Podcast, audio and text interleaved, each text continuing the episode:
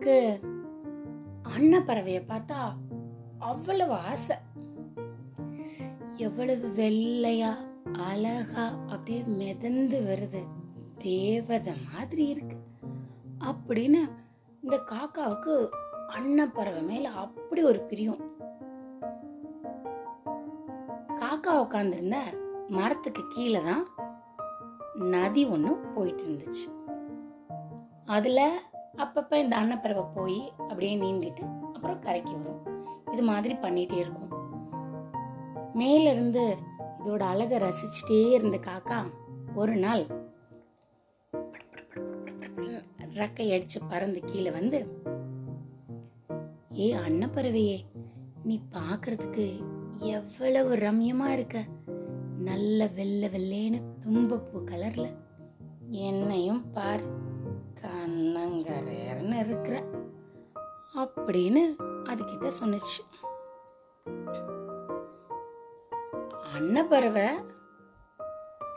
அப்படியா? என்னை உனக்கு ரொம்ப பிடிக்குமா?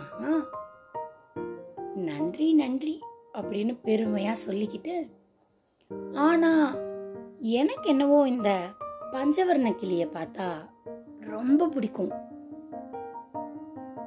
அப்படின்னு சொன்னுச்சு. காக்காவுக்கு என்னடா இது? இது வேற மாதிரி போகுதே. பஞ்சவர்ண கிளிய பிடிக்குமா? அப்படின்னு யோசிச்சுட்டு பட பட படப்படன்னு ரெக்கை எடுத்து கொஞ்சம் தூரம் பறந்து போச்சு. அங்க பஞ்சவர்ண கிளி இருந்தது. அதுகிட்ட போய் இது மாதிரி அன்னப்பறவை எனக்கு ரொம்ப பிடிக்கும். நான் அதை சொல்லும்போது அன்னப்பறவை என்னன்னா உன்னே ரொம்ப பிடிக்கும் சொல்லிடுச்சு. அப்படின்னு சொன்னுச்சு.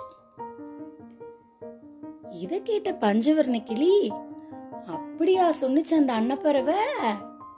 அதுவும் பார்க்கறதுக்கு அழகா தான் இருக்கும். ஆனா எனக்கு என்னமோ மயில பார்த்தா தான் ரொம்ப பிடிக்கும். அது தோகை விரிச்சு ஆடுற அழகே அழகு அப்படின்னு சொன்னுச்சு இந்த காக்கா அட என்னங்கடா சரி அந்த மயிலையும் போய் பார்த்து கேட்டுருவோம் அப்படின்னு சொல்லி இன்னும் ரொம்ப தூரத்துக்கு ரக்கை அடிச்சுட்டு பறந்து போச்சு இதோட ஆர்வம் மயிலுக்கு யாரை பிடிக்கும்னு கேக்குறது தான் அங்க போனா ஒரு மயில கூண்டுக்குள்ள வச்சிருந்தாங்க. இது வேக வேகமா போய் அது வந்த வேலையை பார்க்கணும்ல. மயிலே மயிலே உனக்கு யார பிடிக்கும்? நான் இது மாதிரி போனேன். அன்னப்பறவையை பிடிக்கும்னு. அன்னப்பறவை போய் பஞ்சவர்ண கிளியை பிடிக்கும்னு சொன்னுச்சு. பஞ்சவர்ண கிளி உன்னைய பிடிக்கும்னு சொன்னுச்சு.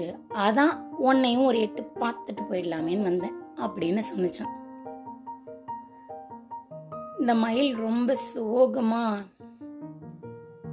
ரக்கைய விரிச்சு நடனம் ஆடுறதெல்லாம் சரிதான். ஆனா எனக்கு இந்த உலகத்திலே பிடிச்ச பறவை நீ தான் காக்கா அப்படின்ச்சு.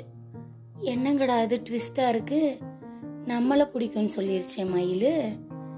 அப்படின்னு யோசிச்ச காக்கா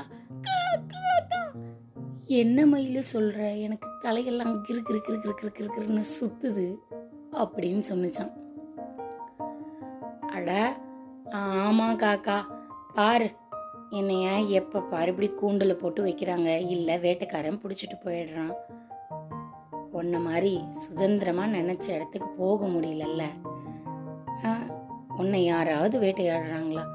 நீ நினைச்ச இடத்துக்கு போற நினைக்கிற இடத்துல சாப்பிடுற. எவ்வளவு சுதந்திரமா இருக்க? அப்படின்னு சொன்னுச்சான். இப்பதான் காக்காவுக்கு அதோட அருமையே அதுக்கு தெரிஞ்சிச்சு. இன்னைக்கு கதை நல்லா இருந்ததா? இதுவரை நீங்கள் கேட்டுக்கொண்டிருந்தது கதையும் நானும் ரேவா வல்லியப்பனுடன் மீண்டும் அடுத்த கதையில வந்து உங்களை சந்திக்கிறேன். அது வரைக்கும் கதையும் நானும்ல வர மற்ற கதையெல்லாம் கேட்டுட்டு சந்தோஷமா இருங்க. நன்றி.